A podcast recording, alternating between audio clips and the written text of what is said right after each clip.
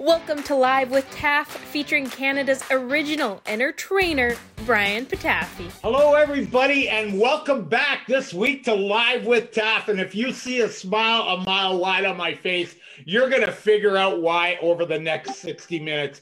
We have four of the greatest guys that I have ever met in my life. And these guys are hockey lifers, spent their whole entire career working in a locker room, part of the support staff, athletic trainers, equipment guys. And we have a fun bunch. And I am just I, we got to get right into it because we're going to try and pack everything into this next hour. So let me introduce to you uh, the godfather of uh, all the athletic trainers, equipment managers, the man that we always aspire to be from the Los Angeles Kings, Pete Demers. Pete, thanks for coming on, man. Happy to be here. Well, we are happy to have you, Pete, and we want to hear uh, we want to hear some of your stories and a guy who is just kind of picking up uh, the rear and coming in and, and has been in the game probably as long as you have. from from the time he was about 17 years old uh, ontario guy lives in kansas city now former pittsburgh penguin equipment manager new york islander equipment manager and he had a couple of stints in the minors. I want to welcome my friend john doolin. Dooley thanks for coming on Thanks, Pataf, but now I got to move because the witness protection program. You just told me where, told everybody where I am well, well, there we go. Well, maybe you and I can switch uh, switch spots.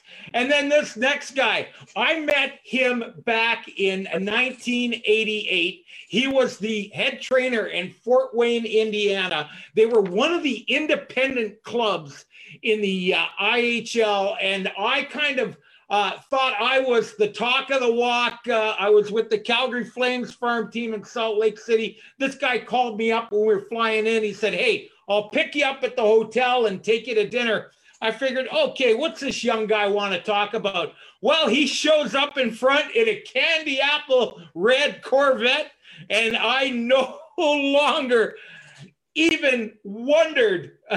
What I could get for a dozen sticks. This guy had it made. Steve Wisman, thanks for coming on, Swiss. Thanks, Patel. I'll tell you what, we got a lot to talk about from your time in Fort Wayne through to Phoenix into junior hockey, and uh, and and actually you finished it out in Fort Wayne. You put a lot of time on the bench. And Swiss, I'm I'm uh, I'm just loving this, and I want to hear about your time with the Blues too. Now this next guy, he is um, a fixture in the city of Hershey. He has been there forever. I think they built the first arena around him. Um, he left for two years to uh, put his hand, try his hand at, in the National League. He worked in the uh, Philadelphia Flyers uh, with, with their organization in Philly as an equipment manager. But you know what? Two years later, he came back to Hershey, and he's got he's got a million stories, and we're going to get in as many as we can. Dan Beaker Stuck. Beaker, thanks for coming on, buddy. Absolutely. The mayor party started. Let's get the party started. Okay, well, we're happy to have you all. So, Beaker, I've got you. I've got you on the screen, but this this uh, uh, question is, is for all four of you. We'll start out with Beaker, in depth as you can. What got you started in the game of hockey? Uh, you know what? My mom worked at the Hotel Hershey on top of the hill, and my cousin um, asked me to come down and help for the visiting team in Hershey. And uh, so she dropped me off from the hotel. Uh, when on her way to work at four o'clock in the afternoon, um, I worked for the New Haven Nighthawks, and Lindsay Middlebrook was the goalie that night. Um, at the end of the game, he gave me a stick for helping out. And man, hey, this ain't a bad gig. I get a stick. It's better than a stick of gum. and uh, you know what? A few games later, Bobby Tren, the trainer for the Bears, asked me to come back and uh, and help for uh, the Bears. And I was 12 years old. And uh, and since then, you know what? I, I, I was very fortunate and being at the right time and uh, helping training out. I became assistant trainer with Slugo, Doug Shear in 82 as a uh, Frank Mathers, our old GM uh, made it a work study program for me. And uh, I was so fortunate. He made, he gave me uh, whatever it was, five bucks an hour, if that. Um, and uh, that's where all started. And then I became, of course, not only the assistant trainer for the Bears, I was very fortunate to go and work for the Flyers they went and worked with the uh, I worked for the Flyers, and we played against Edmonton Oilers. And uh, I got to meet the Oilers and the boys there. And and then Clarkey, Bob Clarke asked me to go back to Hershey because they were taking over in Hershey, and uh, in '85. And I became uh, I came back here and worked for the Bears ever since. And three years ago, I became the team uh, manager for team wellness and hockey affairs. Um, hockey affairs, it's better than player affairs because I've seen a lot of player affairs during my time. So I'm glad it's hockey affairs. and this is where I'm at today. And you know what? Um, from here, born here, um, I'm very fortunate. I'm like Oompa Loompa from, uh, you know, Willy Wonka and the Chocolate Factory, right? Um, it's great. It's the sweetest place on earth and a lot of rich tradition and uh, a lot of very much a rich culture. And, uh, you know, I'm trying to pass along with the new generation of, of people here. So I'm very fortunate. Well, uh, you you you said it really well, Beaker. I will tell you, as, as somebody who spent uh, myself most of my career in the minors, there was never a better atmosphere than a Saturday night in the Hershey Park Arena. So, uh, and we'll touch on that a little bit more. I want to jump to the way to the other side of the screen to the Godfather, Pete Demers. Pete, you're a member of the Hockey Hall of Fame. You uh, you were pretty well instrumental, along with Buzz Deschamps, of uh, getting our society going. And you were that guy with Buzz that turned our winter jobs into a career with all the work you did with the National League and with the minor leagues and everything else. Can you tell our listeners what got you started in the game, how long you were at it, and uh, just pretty much like Beat did? Well, it was way back when I was a little kid. I was lived a few blocks from the the old Rhode Island Auditorium, and uh, I'd go down there and help out, sweep the stands for ice time, and um, help out in the visiting room with the stick boy. I was 12 years old. I was assistant stick boy for the visiting team.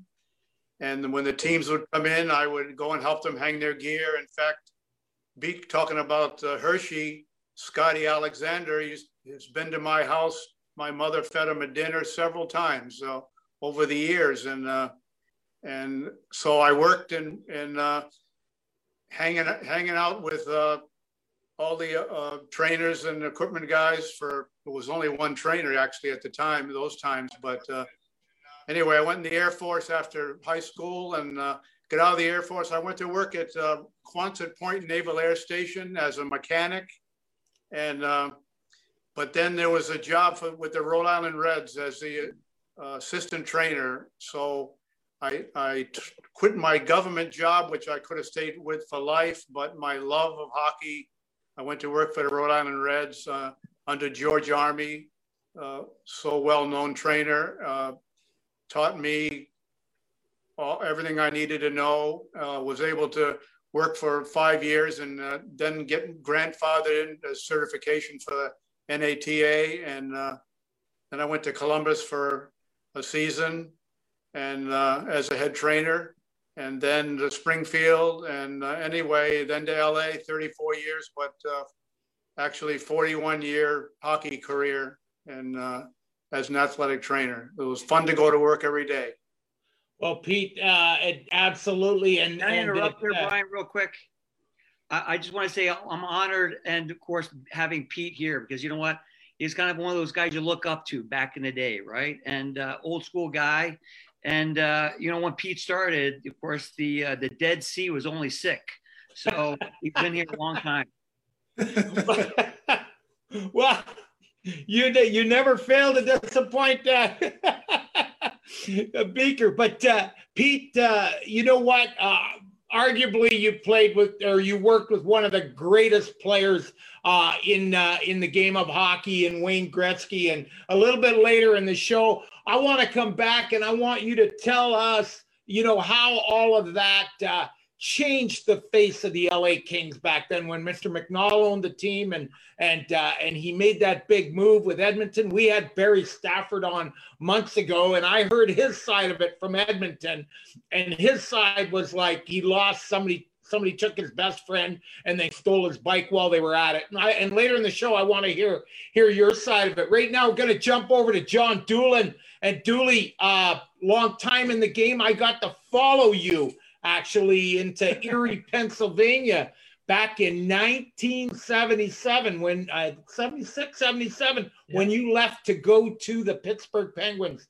So why don't you tell us about how you got into the game and and that big jump you you made from the north american league where they were filming slapshot to the nhl well like most kids my age growing up in ontario the bug hit you when you were about five or six years old then a few years later my father was transferred down to pittsburgh with a steel company and it was my, I want to say my junior year of high school. The Penguins had a um, giveaway night, and I won a trip to training camp, and I wanted to be in the game, but at 5'8", 135 pounds, playing it wasn't going to make it. So go to training camp. I know the coach. I know some of the players from working with their kids at the local rink. Jump on the bus with them, go to Oshawa, and I meet one of our favorite people ever, Jimmy Pickard, God rest his soul. And I was 17, he was 19, and I said to myself, well, if he can do it, I can. Following year, Kenny Carson needed an assistant trainer. I was on the right street corner at the right time, and away we went. Spent three years in Pittsburgh, went back to school, and then actually, Pataf, when I left Erie, that was my second stint because uh, in Pittsburgh, because Kenny uh, Carson took the, the job at the Blue Jays. So he has the uh, notoriety of being the first trainer for the Pittsburgh Penguins and the first trainer for the Toronto Blue Jays.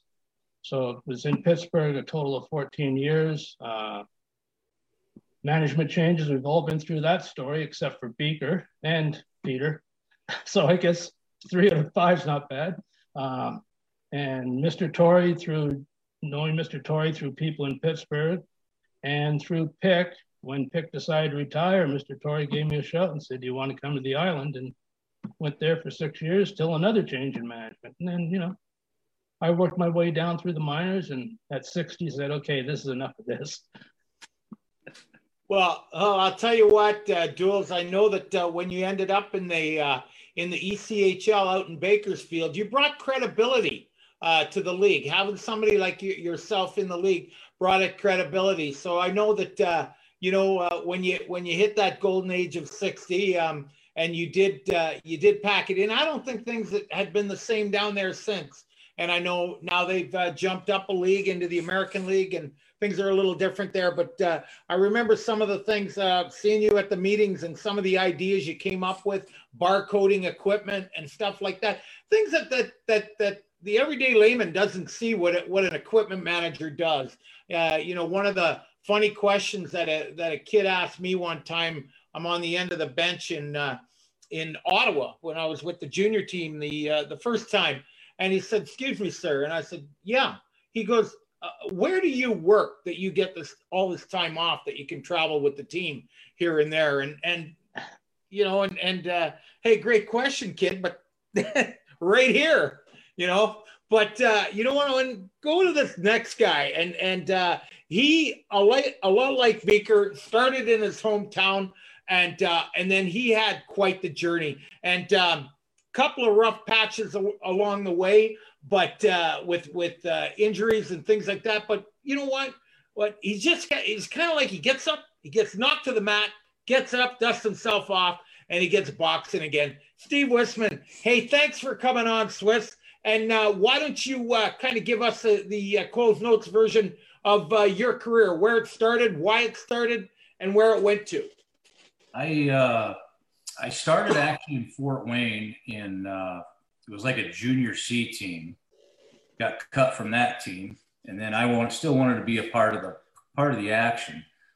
So I said, you know, hey, can I work with the team, I'll, you know, just started off with water bottles, traveling with them just, to, you know, locally through mid, through the Midwest. And uh, that took off. And then I became a stick boy in Fort Wayne. And uh, through Fort Wayne, uh, after that, I went to uh, the USHL in Madison, Wisconsin. They were starting a new expansion team. Actually, Bob Suter was the coach of that team and Scott Owens was the general manager. was there for a year and a half, and then uh, went back to Fort Wayne. Got hired as the head guy. That was back in the days, Pete and John. They know it was a one man band. You did both, and spent four years there, and then started the IHL tour with. Uh, then I went on to Phoenix. Was in Vegas, you know, but I was also known as a Grim Reaper of the IHL because every team I worked for went out of business. So I was very good at end of season auctions. So. well, I'll tell you what, uh, that, uh, um, you know, we used to call Jim Riggs uh, the Grim Reaper of uh, minor pro hockey because every team he ended up being the uh, chief financial officer for ended up going out of business. But uh, that that's for another show. But uh, hey, uh, hold on there, Swiss. I got another question for you. And we're going to throw to the other guys too. But just to show, you know, who's who's kind of tuned in today. Mike Caron, former trainer with the Erie Blades or Erie Blades, uh, Maine Nordiques, New Haven Nighthawks is tuning in. He says hello. Mike is uh, retired now. Tom Thornbury, one of your favorites there, Dooley, uh, in the Pittsburgh organization, is tuning in. He does every week. And when I see Brenda Parrish Roof, we know that Terry's sitting there with her and uh, and watching this too. So uh, hello to all of them, and uh, and uh, thanks for tuning in. And uh, uh, Swiss, while I got you, while I got you on the screen, if you didn't have a career in hockey, what were your aspirations growing up? Uh, you know, when I was younger, I worked my my mom and stepdad had a filling station, so I was pumping gas. Started turning wrenches there, was into that. But then when I worked in Fort Wayne back in the old days, you only got paid a week before the season and a week after, so you had to find summer employment. And I actually I worked at a uh, funeral home back in Fort Wayne, back there. So, but I've always wanted to be in the funeral business, and as of today, I am. So, well, you're you're, uh, and and uh, so you, you caught me off guard there, Swiss. I didn't realize people are dying to see him, Taff. Yeah, what's that? People are dying to see him. yes, they are. Well, well, and you're and you're back into that. When, when, I go to work, nobody asks me for anything. And if it was hockey, everybody wanted everything. if they do Swiss, run, run. Yeah. Okay, Dooley. Um, uh, you uh, again, you started young. You did a great story and everything else. But what if, what if you didn't have the career in hockey? What, what were you uh, what were you going to be? What what did you want to be? Rich. Yeah. I would have, unfortunately, I had probably been on that wall in Washington because I was 1A in the draft and I'd have probably been in a in a rice paddy in Nam. And as my brother, who spent a tour in Nam, said, you'll be a grunt and you'll get your ass shot off. So fortunately, the things worked out the way they did, or I'd have been in a MIA or a KA, KIA. Okay. And uh, and so Beaker, um, living in Hershey, uh, were you gonna kind of follow into uh, going into the factory like everybody else did there if you, if you didn't uh, go into hockey or did you did you have uh, other goals? Uh, absolutely not on the uh, the hershey company. You know what? Um, my goal would have been i would have loved i love cooking right? I would have been a chef. Um, that's one thing um, i love doing. I love pleasing people. I love cooking at home and uh, bringing people over and and making a lot of food right and making sure people leave happy and uh, it's it's an, it also absolutely goes good with wine and and booze. So it's uh, I've definitely been a, a, cook. I've been a chef somewhere. Okay. I should have been a salesman too. Uh, what's that? I should have been a salesman. Oh, you are a salesman, Beak. You are a salesman. Believe me. Uh, Pete Demers, um, you did time in the military, and um, so if you didn't, uh, if you didn't go into your uh, in, into your esteemed hockey career, um, would you have would you have stayed in the military? Would you have been a career uh, made a career in the military? Out of the military after four years. Uh, that was a lot of fun, but I didn't really want to. I didn't think I wanted to be put the 20 years in. But uh, hands down, a fisherman. You know, um, and I think that I chose something I love to do. I love to fish, but I also love hockey so much that uh, you know I laid it on the line and quit that military job. And someone gave me a chance. I think that's what all of us have in common in our game is that you, you know the, everybody works hard. Everybody does a good job. Everybody's pretty much equal when they get to the levels that we are at. However, it's someone's someone along the way gives you a chance, whether it be one person or two people. Uh, you know, I was real fortunate to have my trainer, George Army, gave me a chance. Uh, and without that chance from George, I never would have been able to have it grow. Frank Christie recommended me for the job in Springfield. Uh, that's just, uh, you know, we all need someone. I think that's important to, to mention.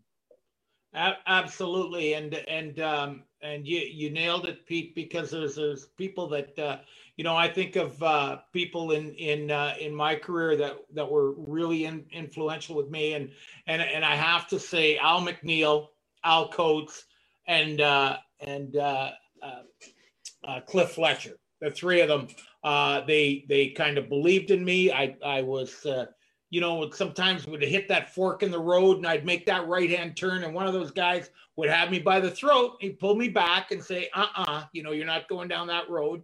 And, uh, you know, I spent 15 years in their, in their minor league system and then, um, you know, a few years up top and, and just, you know, absolutely. They were, they were just great people. And, and, uh, I found out too that uh, you know being in the game this long too. I look back to the you know the 70s and the 80s and and and the camaraderie and the things uh, that uh, you know happened back then and uh, compared to today, it's it's big business today, and uh, you know you got to kind of uh, create your own sort of environment uh, within your training staff and that because you got your coaches that uh, you know they got they're, results driven and they're uh, they they've got their thing to do, and and uh, you know the players are going their way, and uh, and and uh, the trainers end up going their way. Back in the day, we were all together. But Pete, um, you've got so many career highlights. Um, but uh, I do want I want you to uh, share with uh, with all our listeners about that time back uh, when uh, when Wayne Gretzky came to the Kings, and and and he did change the face of the Kings. And and in fact, even you know, you went from the the the gold jerseys to the black and white. So can can you tell us? How it was in your world then? We got Barrie Stafford's word a few months back, but how was it in your world? It was uh, amazing. It was, uh, you know, like you know how we call it dog and pony show, but uh, you know, we'd have 8,000 people in the rink and for games and no one, and, and most of the time they'd be rooting for the other team. And uh, then Gretz came and it was just turned everything around and everybody came out. It was uh, Hollywood every night in the locker room. And yeah, it was pretty exciting. And, you know, I, I remember I, have been a hockey fan my whole life. We're, we're all as we're in this business because we're we're hockey fans as trainers and equipment managers. We're not in there for the money, that's for sure. But I remember when Wayne came to training camp, he, he uh, after a couple of days, he came into um, the, into the training room and he had a little, like a paper cut on his finger, and and uh, so I put a band-aid on it. And when he walked out, I mean, I almost had tears in my eyes. I said, "That's Wayne Gretzky. I just put a band-aid on his on his finger. So it just goes to show you how, how much of a love for the game that we have. And we're so fortunate to have have Wayne on our team. And uh, and er, night after night after night, he'd do stuff that, you know, eh, you could line some things up in the, in the hallway and then look down, and only you could see that from the bench or on the ice. You could line up all different things, but there was a spot where the puck would go, but only you could see it from where you were sitting, standing on the bench. But Wayne saw it, and that's where he put the puck night after night. And you'd say, How did he do that? He'd go behind the net and throw the puck out and hit it off someone's shin pad. And he'd do that all the time. He'd go across the blue line and stop, make a little spin, and he and it was every day, every game he did that same move, but they were afraid to go at him because the you know, their jock strap would be in the stands. yeah. so here it was a great experience and fun because I have the record for seeing more bad hockey than anyone in the history of the league. Whoa, and whoa, whoa! I was in Pittsburgh. There was a lot, there was there was a lot of tough nights, but uh, yeah, he made it all happen in LA, and uh, I'm fortunate that uh, I I was one of his trainers. Well, you know, Pete, and and you uh, you said it best when you talked about your crowds of uh, eight thousand and and so on and so forth. And uh, I remember back in '67 when the NHL expanded from six to twelve teams, and they were putting a team in Los Angeles, and the owner at the time was a gentleman named Jack Kent Cooke, and the Canadian media had had asked him. They they they were flabbergasted. Is is how, how do you think hockey's going to work? In a place like LA. And and Mr. Cooke had said there are 50,000 Canadians that transplanted to LA. That's how hockey's going to work here. And after the first year of some paltry attendance of five to 6,000 a game, the media went back to him and said, what about those 50,000 people? He goes, they must have moved here because they hate hockey, he said. so it was a great line out of Mr. Cooke. And I know that uh, that uh, you have uh, you have gone through some different owners there, and uh, and you you were there, uh, you know, on on on the lean times and on the great times. Is there a low point? Is there a low point in your career that you want to share with us? I mean, look, we're all on here laughing and having fun and hearing some great stories, but you know, there are some tough times out there too. So, so Peter, is there a low point that? Uh... I think that uh, I don't. You know what? Um it was fun to go to work every day. And it started in Providence when we'd play on a Sunday night. I couldn't wait to go in the rink in the morning when the beer and the popcorn smell and, go in the locker room and clean up or whatever I was doing. And uh, and then you, but I was low man on the totem pole when I came to LA. And uh, in fact, I at training camp in Victoria, Mr. When Mr. Cooke came, I would bring him the paper at nine, at five o'clock in the morning up to his room. And then, and then I would uh, take his dog Coco for a walk. Uh, every morning while Mr. Cooke was there, I was low man on the totem pole. But there's no, there's no low point in my career. It was fun to go to work every day. I'm appreciative. There were, you know, there were on 20 jobs when I started, and uh, I had one, and uh, so I'm thankful. Well, you know, and that's great. It's great that you brought that up too about, uh, you know, some of the things uh, I know. Uh, um, uh, Bobby Stewart, God rest his soul. Bobby had some great stories about when he started out in uh, in uh, Montreal with uh, with Phil Langlois uh, as uh, one of the other trainers, and they were with the junior Canadians. And in the off season, they were painting Sam Pollock's uh, apartment or some of his rental units and things like that. And um, I didn't really get a drift of of all of that because when but but until one day uh, Bobby Francis uh, come put his hand on my shoulder. We were having this uh, big dinner, fundraising dinner in Salt Lake City, and Mr. Hotchkiss, Harley Hotchkiss, the principal owner of the Calgary Flames, was coming in on his private jet. And Bobby had said to me, "I need you to take my car and pick Harley up at the airport and take him over to the Marriott." And I said, yeah, I can do that. And I figured, hey, what a great time to meet the owner of the Calgary Flames and and make an impression. So uh, I pull up to place, it's called Million Air, where his plane came in. It's just so only fitting. And Mr. Hotchkiss gets off his plane, and i have got the car all clean, ready for him. I introduced myself. I said, Hello, Mr. Hotchkiss. I'm Brian Patafie. I'm the I'm the head trainer of your number one farm club. And he goes, he goes, you know, Brian, you and I got something in common. And I was just all pumped. And, and I said, What's that, sir? And he goes, Well, we've both gone as far as we possibly can in the Flames organization and he gets in my car.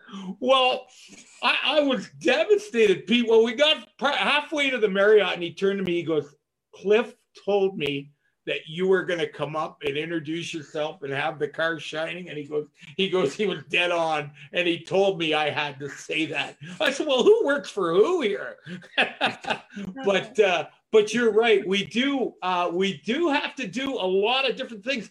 Um, the best part of uh, of uh, my job description. uh, when I had asked Brian Kilrea, my first job, I had asked Brian Kilrea, can you give me a, a, a copy of my job description? He handed me a paper that said, your job description is to do what I tell you.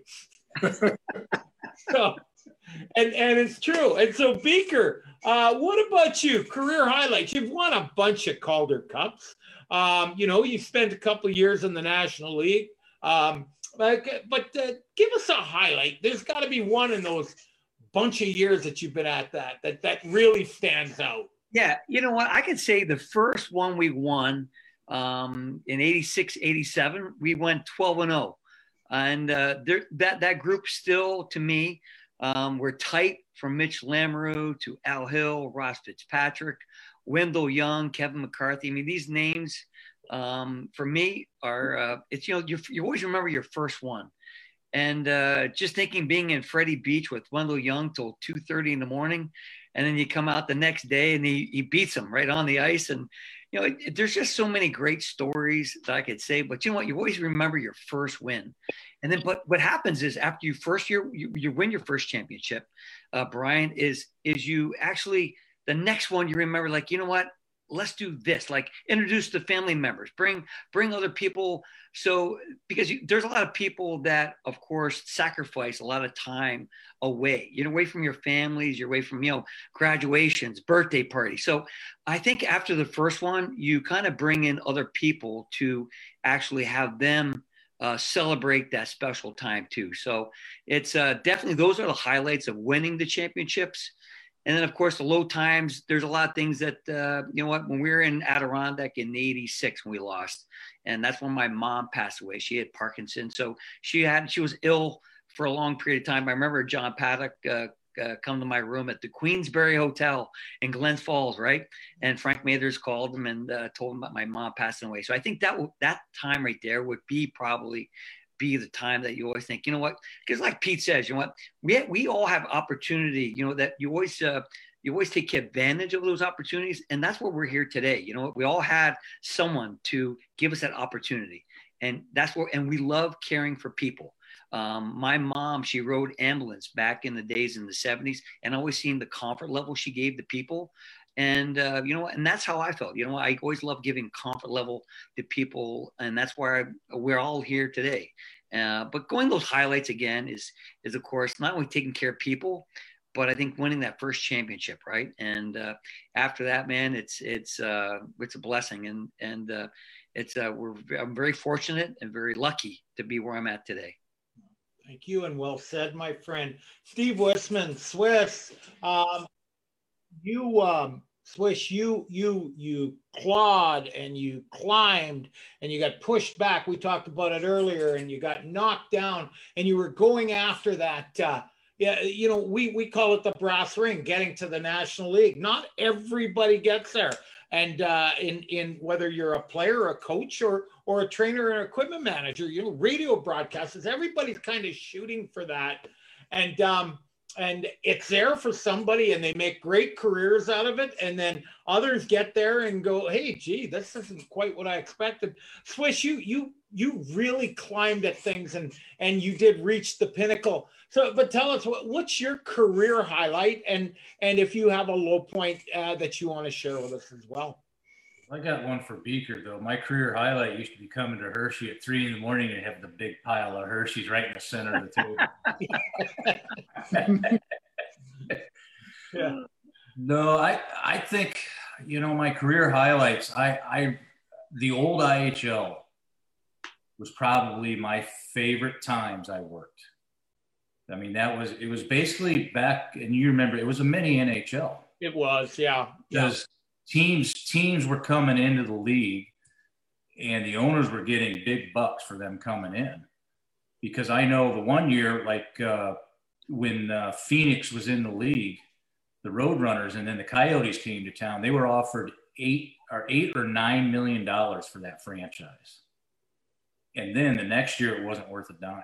Yeah. So when the IHL when it finally shut down, that was probably a low time for me. But you know, I I had went back up and then uh, worked in uh, St. Louis for I can't remember. Uh, my memory's kind of off, so pardon me. All of uh, ours. What's that? All of ours, buddy. Yeah, all of them. Yeah. It's called sometimes. around a few times. the second thing to go, Beak. yeah. But uh, what's the first, Pataf? Uh, yeah. We'll just leave it at that. was in St. Louis, uh, left there, and uh, went. I went back home. My wife's my wife's father passed away, so we went back home. Originally, we were going to move down to Florida, and we didn't. So I went back to Fort Wayne, and another legend, Joe one and zero oh Joe Franke I, he got the job back there again, and I talked with him and worked there. But the highlight, probably my biggest highlight, was when they won the championship because that was the only one I ever won in my career. We were most of the teams I were on were lucky to make the playoffs. So, okay, well then, Dooley, uh, Dooley, another uh, uh, great career, two different places in the NHL. Uh, give us your highlight and give us your low point, please. Oh, the highlight, it's ironic you spend 15 or 14 years with the Penguins and go to the uh, Islanders in 90. Penguins win the Stanley Cup in 91, 92. So we, all the, the alumni from the Penguins that were with me, you know, we laid the groundwork. But then in 92, I sort of got some sweet revenge when we beat them in game seven uh, in the Civic Arena in overtime. And uh, so that was quite a highlight for me going going back to Pittsburgh and you know sort of saying here, you know, the middle finger up in the air, going here, you know. Who scored? Who scored, Johnny? Who scored? David Volek. Yeah. Yeah. And uh, we had, and another highlight was some of the coaches, and we all say this, you know, but to work with Al Arbour, unbelievable. I mean, he was just something else. Uh, had some great one-liners, but with Al, you knew one thing: if he came in and said "duels," everything's fine. If he said "John," you know maybe something's going on. But if he walked in and said "Mr. Doolin," your ass was in the fire for sure. He was pissed at you. So working with him, I had the fortune. We all have had some great coaches. Red Kelly was my first coach in Pittsburgh. Uh, I think a low point for me was the morning I found out Timmy Horton had been killed in a car accident. Uh, he came to Pittsburgh for the one year that I was there, and um, he sort of adopted me as a son that he never had. And on the road, at home, it was what time, you know, what time you coming back from the rink today? Okay, I'll meet in the lobby at five for dinner. You know, he was just a, you know, the persona of a true professional at 42 years old and as strong as a bear. And, and Johnny, you said Tim Horton? Yes. Wow, that was uh, Frank Mathers, our GM. That was his best man. Um, Frank was his best man at his wedding. Wow. Yeah. Crazy, man. Yeah. Oh, I mean, he was, uh, you talk about guys that are strong. He, he never fought. He just put a guy in a bear hug. I saw him pick up Mickey Redmond one night and just put him in a bear hug and basically took the air out of him. Mickey just went limp on him. Yeah. Just strong man, strong, strong man. It was a sad day in hockey. It, it really was. I remember uh, reading about that. I was actually going to school uh, or getting ready to go to school in St. Catharines, Ontario, and it happened, uh, you know, just outside of there. Well, you know what? We talk about, uh, you know, w- what a great panel we have up here. We got a great panel watching right now. We got to say hello and shout out to Bob Halfacre's watching, and uh, and I I know he's a friendly face in uh, in LA. Pete knows him. Billy Welker in Huntsville, Alabama. John Jukic, uh, probably one of the best visiting team guys in the world is That's watching. Just in the world. Just lives up the world, uh, road from you. Rob Gagne is watching, and Peaches, Mark Brennan, another Hall of Famer, is uh, tuning in. So, so thanks for coming on, guys. You're making my numbers go up. And uh, so, uh, Dooley, I do have to ask you, and and uh, uh, you know, you've worked in a few different cities. What's your favorite? Uh, take out the two National League teams, but uh, outside of the National League. Oh, San Antonio. I think you've probably been there with the American League at San Antonio. I mean, you got the River Walk. We used to call I call I nicknamed the River Walk the seventh man because we would play that Friday, Saturday at home games. And, you know, whatever happened Friday night, those teams would go on the Riverwalk. Well, Saturday, we, we probably had one of the best records on the second night of a game in the league because visiting teams just hit that river walk till two or three in the morning. And, you know, it was all done. But yeah, just a great city, great people, first class organization with the Spurs. And, uh, you know, Well, okay, so uh, Dooley, we got you on the screen here. And the other guys, I want you to think uh, think back here. You don't need to throw anybody under the bus, but pranks uh, back in the day were always a big part of what went on in the locker room, and a lot of times, um, if it happened uh, in my organization, all eyes pointed at me, uh, and half the time I wasn't guilty, but because I was involved the other half time uh, that you know every time they looked me at, at me like I was guilty. John Doolan, one of the best pranks ever. Tell us. Christmas party. We took this one to the ladies that night. Uh, an hour so into the party. A couple of guys, myself, snuck into the kitchen, got the saran wrap, and went in the ladies' room and lifted the seat, saran wrapped the bowl, put the seat back down grabbed our beers, stood outside the door, and waited for the responses. It was beautiful. You know, ha ha, you son of a bitches, you, I'm gonna get you when you get home, and all. it was great. Pete Demers, long time in the game. You must have seen some good ones. I've seen some good ones. Yeah, performed on me. One night we're in Edmonton, and um, I always watch out for the shoe check for myself. And um, so somebody kind of gave me a wink of the eye that someone was under there, under the. So I took a salad dressing, a whole bowl, and I threw it under there. It was Marty McSorley.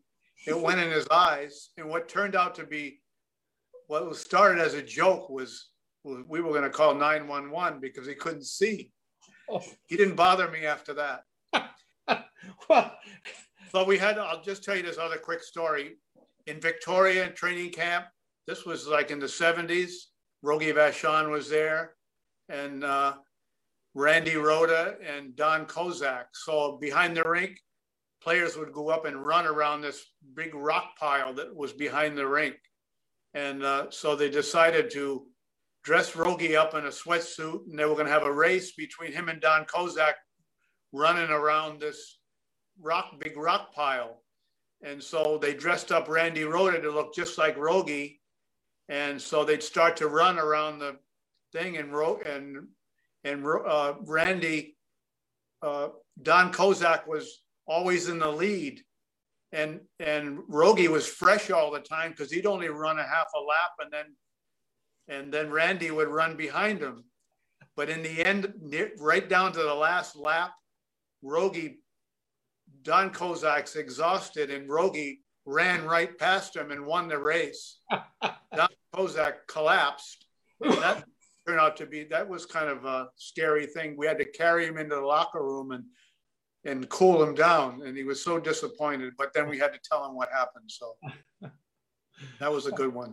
But there's hundreds. We all have. Oh yeah, yeah, and, and stories we can't tell. That'll be in the book after uh, Swiss has me in a funeral home. We'll we'll, uh, we'll put the book will come out with all those stories. Yeah, yeah. How about you, Beak? Uh, I, I just just that shit-eating grin on your face. I know that uh, you're in the middle of a lot of them, but uh, but uh, the best Frank you've seen in the day. You know what? Thinking about, hey, think of all the shit that we have going on here, right? All the people we we're talking to, and all the people online you know, Kangaroo Court was first of all. Let, us look talk about Kangaroo Court someday too, because Kangaroo Court in the old days, uh, what you can get get you know get away with today or back in the day. But um, think think about prank. I mean, I'm just without getting in depth of anybody getting in trouble, but um, in the training room we have a Bavarian bath, right? It's a hot wax uh, where the guys dip their their hands in the wax. Uh, but as trainers, we love our donuts.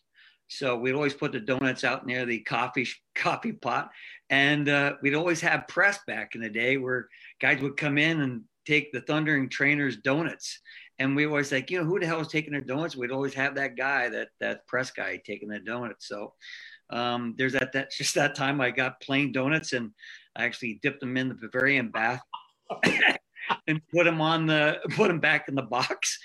And uh, I'll be damned, it would be the last time that guy ever took a donut from one of us. So it's just one of those deals that you you had, but that's just one of the of the of the few, right? Of, yeah.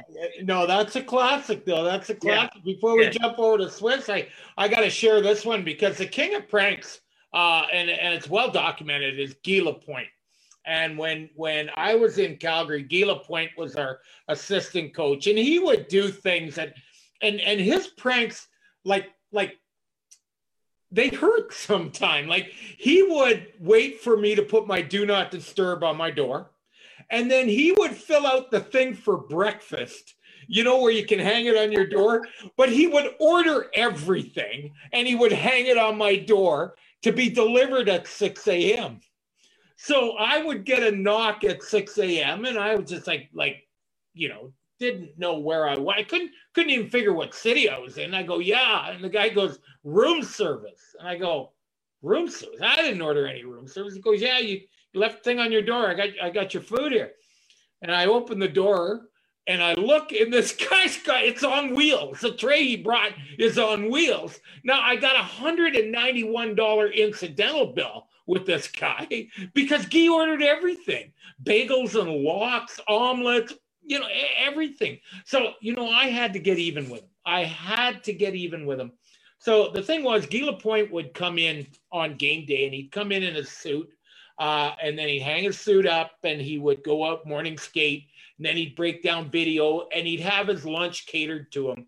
But he'd always go in the steam room right after practice for a good 40 minutes. And so, anyway, he was in the steam room and Jamie Huscroft told, went in the steam room, told Guy, goes, Hey man, Pataf's coming around the corner and he's got a bucket of water. He's going to nail you. And Guy says, Great. Guy grabbed the the hose that we clean the steam room with, got a high powered nozzle, comes out. I come walking around the corner. I'm carrying an empty bucket, and is hosing me down head to toe. And everybody is laughing, and I'm not moving. And then Guy realizes I've got his clothes on. I had his suit, shirt, tie, right down to the boxers. Now, we're not talking something from Tip Top off the rack and why Guy didn't figure it out because Guy is six foot whatever. I'm five eight, and and the sleeves were hanging down, but he just continued to hose me. Then when he realized it, he chased me naked through the locker room. I had to lock myself in my office, and he wasn't going to move. And the office of the, the trainer's office in Calgary had windows that looked into the training room. And LaPointe's out there and he's got his arms crossed. He's not going to move. I had to call our GM, Doug Risebrough, to come downstairs and, and kind of, and, and Riser and Coates came down and said, okay, that's the end of it. That the two of you, that is the end of it because it just kept going further and further and further. But I'll tell you what, I was there another two years and just looking over my shoulder all the time at Guy because he, he was not happy. But Swiss, you've seen a few, I'm sure. What's your favorite? Uh, my favorite is we all know between periods, a magic call is five minutes. Players always want to know when there's five minutes. So I'd always come in the room. The players that were there knew it, but there'd be new guys. I'd come in the room five minutes. yeah. they, they, they'd look at the clock and there's six. I'm like, no, there's five minutes. Count one, two, three, four, five. Oh, you know. I I would uh, and, and just add on to that, you know, the same thing with you know, I injured my right hand and I would come in and I'd go yeah like that, and the guys would go four and a half, boys. So it, well, uh, did, if anybody remembers in San Jose, they had there was uh, was off the training room area there across the hall when they built a new room across. There was a white cabinet in there, and everybody. It used to be like in Quebec where people would write up on the ceilings. Mm-hmm. So I took my hand and traced it. Guess who's here? so. Well, you know, travel is a big part uh, of uh, of this incredible game, and we all get to see some great places, visit some wonderful cities, and and I know Peter, you've uh, been on the international travel scene with with um, you know not only with the Kings but with with Team USA and and everything else. But um, we all have travel fails.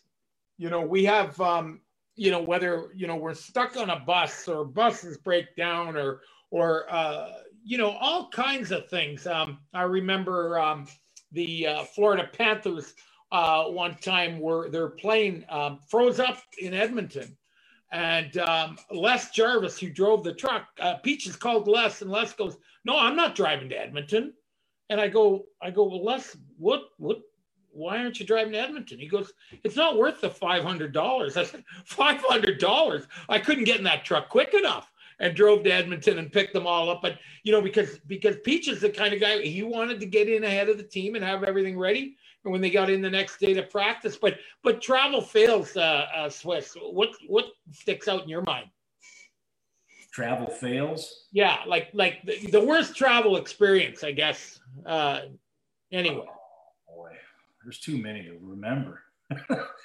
I remember in Fort Wayne, though, back in the day, we were going around Flint, Michigan. We did a 180 in a bus. Yeah, that yeah, that's not fun. That's not fun. Yeah, I've been through a few, a few of those. I do, have to, Doolin, I do have to bring a Salt Lake story up, though. What? Johnny Doolin. Yo. Worst travel experience in Can all I bring of up one more? Yeah. Okay, sorry. In Salt Lake City, I don't know if you remember this. I'm sure you will when I tell the Oh, story. I do. I know exactly what you're We talking played, we both played in Phoenix that night. The next day, we both flew back to Salt Lake to play. And that's when you guys had the old Coke van. So Yeah. two teams couldn't fit in the van. So Ernie borrowed the catering truck. He's driving through the airport. He's got all the gear in there. Goes, takes a 15 foot truck underneath a 10 foot awning and right in the airport. But the best part is neither team could practice. So it worked out great. Yeah, it, it was that was I remember that because Ernie goes. Uh, I said because I had said to Ernie, I said Ernie, like we're both coming on the same flight, so I said just get all the bags in and and then come back for the trunks. I said because we get the bags over, we can we can start our practices. And he goes, oh, he goes, I've got it taken care of. I borrowed the catering truck, which is a box van. We didn't have a box van. No. And yeah, he took it under one of the jetways and, and ripped the whole top off it. We could see the bags in the rearview mirror as we're driving to the south valley. We could see them sticking out of the top of the truck. The worst part was he had to go to catering and explain what happened. but uh, Dooley, uh, so Yeah, well, you know, like Swiss says, there's so many. Uh, I think we all were, were or still are so conscious of losing a piece of equipment. You know, that one bag or that one trunk or whatever. And for to some extent, that's one reason why I retired. Is in the East Coast League, you didn't have check-in. The guys each had to check their own bag in at the airport. And then when you got to the other end, you, you know, they had they they would take them off the belt. Like there was no truck. They came off the belt, put them on the bus, and go to the rink. So you never knew. If I left Bakersfield and in my mind said, okay, I've got 47 pieces. Well, until I counted them all, wherever I was getting to, I didn't know if I had everything. We went in the Anchorage the one year, and got everything in the room and the guys are coming for practice and I'm missing one bag, the goalie's bag. Uh-oh. I mean, yeah, you know, I mean, I had a great coach in Bakersfield and he said, yeah, he needs the day off anyways.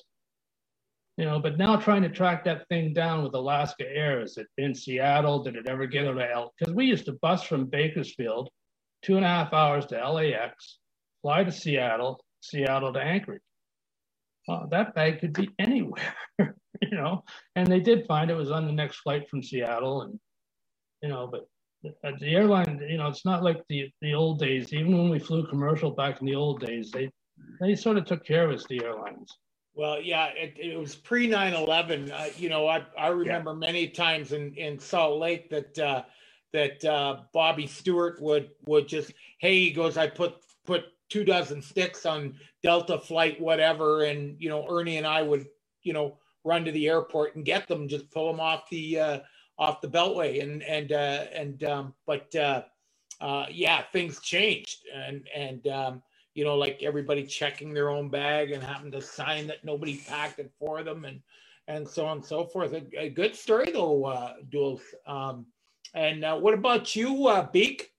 Uh, going back to the Flyers when I was the uh, the assistant equipment manager with Kurt Munt, uh, Sudsy came to me where Voorhees and uh, Edmonton was coming in, and uh, their bus broke down. So uh, they came to me, goes, "Hey, go get your box truck and uh, go to the 7-Eleven there in the town of Voorhees." And I went over there and and uh, I piled all the Oilers in the back of my uh, back of the box truck, and uh, Coffey, Gretzky, and I think Grant Fuhr, they, they came in the front of me uh, with with me. So I think that was the first time really. I, you know, I'm I'm a guy that uh, come from Hershey uh, back in '84, not knowing all the superstars nowadays who they are, but I think that's one of my great moments. Of course, travel failures, but uh, very genuine. Uh, when I when they beat us, of course, in Edmonton, Gretzky gave me an autograph stick you know, thanking me for doing that. So going back to never knowing the guy, but the appreciation of what hockey players of, of, uh, of course, professionalism, right? You go, you think of all baseball, uh, football, you hear all these stories, but just thinking about what, uh, what, what hockey players are, they're so professional and uh, very humble. Yeah, yeah that, that, was one of the, the, one of the best ones. Of course, we all have them where a bus breaks down and we're trying to help uh, break or help fix the the bus. And I already drove the bus, so um, those are those are for uh, stories after we uh, cancel our recent uh, bus company's contract. I can tell that one. Okay. How about you, Pete? You've been uh, all over the globe with hockey. So, uh, how about you? Uh, anything? No, I, you know, there's hundreds. In Moscow, we got we flew on a commercial airliner, and they they couldn't fit the gear under the plane, so they put it down the middle of the aisle. And there's people climbing over it and but uh, a travel nightmare would be when we played in Quebec. The Kings played in Quebec. Uh, our coach, Bob Pulford, from my first five years in LA, we'd play the game, finish up about 10, 10.30, hang the gear. We'd go down there at 2 o'clock in the morning, 2.30, pack the gear up, throw it in the truck, go to the go to the airport. Actually, we'd go to the we'd put the gear in in there was no truck then at that time in the morning. So we'd put the gear in a school bus a yellow orange school bus. That's what took us took the used to take the teams to the airport. No regular big bus. Was it a short bus?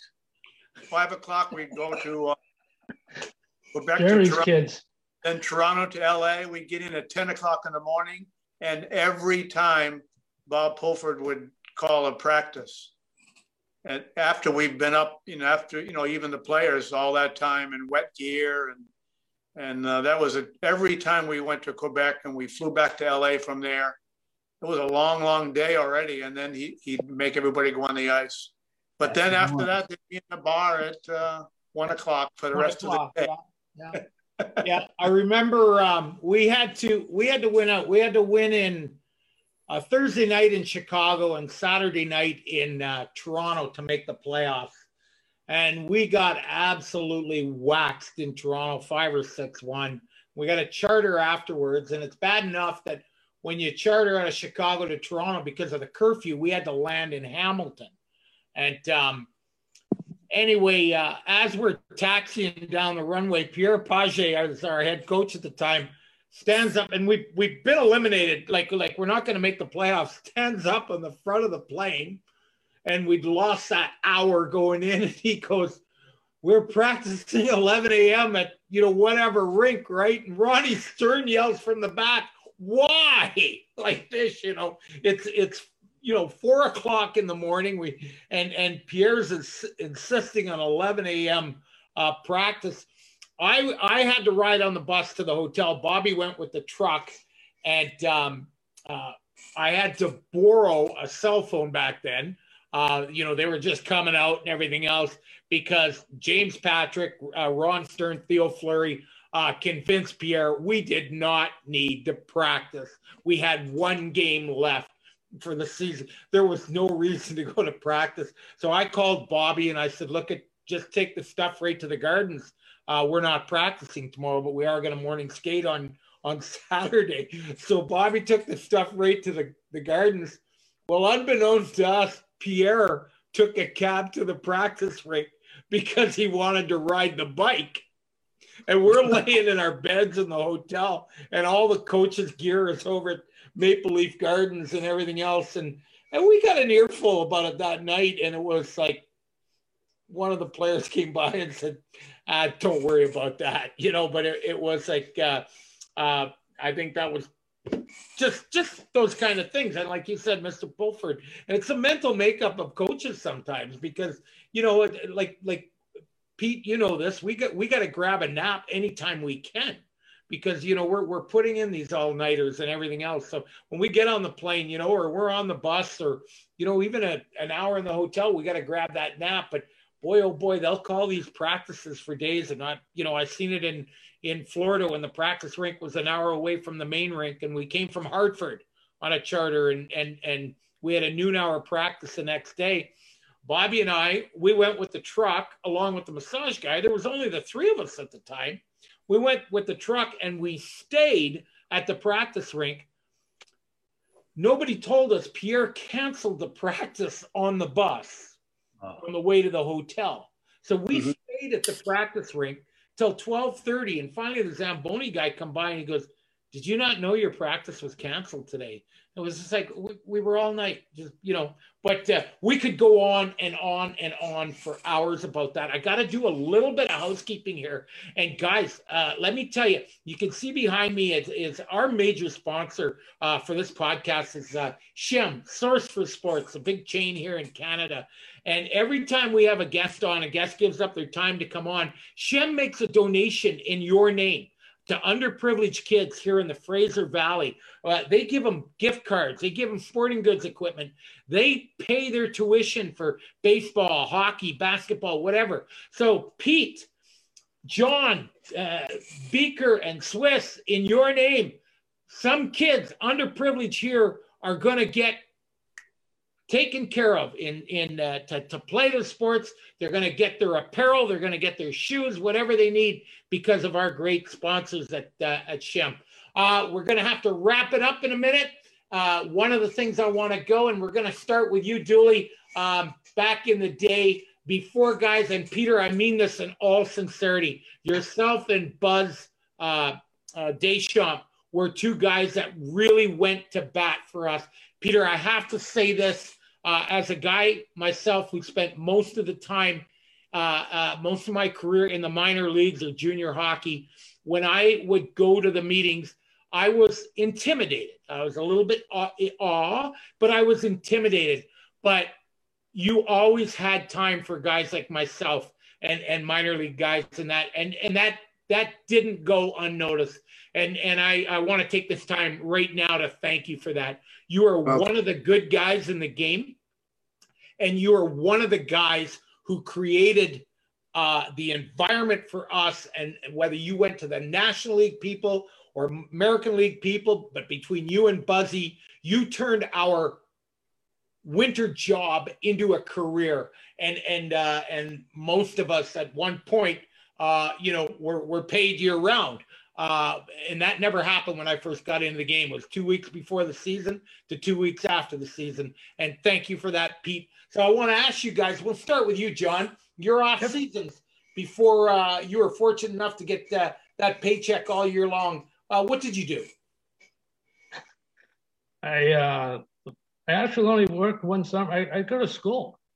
I, you know, went as an adult student and went to school, got my business degree, and uh, then after that, uh, I, I, I worked the system. I was uh, laid off, basically laid off, the lack of work. So I collected the pokey. Yeah, yeah. You know, uh, you know. I mean, a lot, we, we, a lot of guys did you know? Yeah. and, what management didn't understand and, and and you know i had to explain it later in my career like when i went to the the east coast league and uh, and the owner of the team said i'm going to pay you this much uh, a week um, you know two weeks before two weeks after. I said you know it's a pretty good chunk. I said okay why don't you just spread that out? Take that total amount and spread it out over 52 weeks And he goes, Well, why would you do that? And I said, Budgeting purposes. I said, My wife works, she's a nurse. And I said, I'd like to get a paycheck year round. Okay, we'll do that. Well, you know what? Mistake on my part because he'd be calling me the middle of July to come down and do something, you know,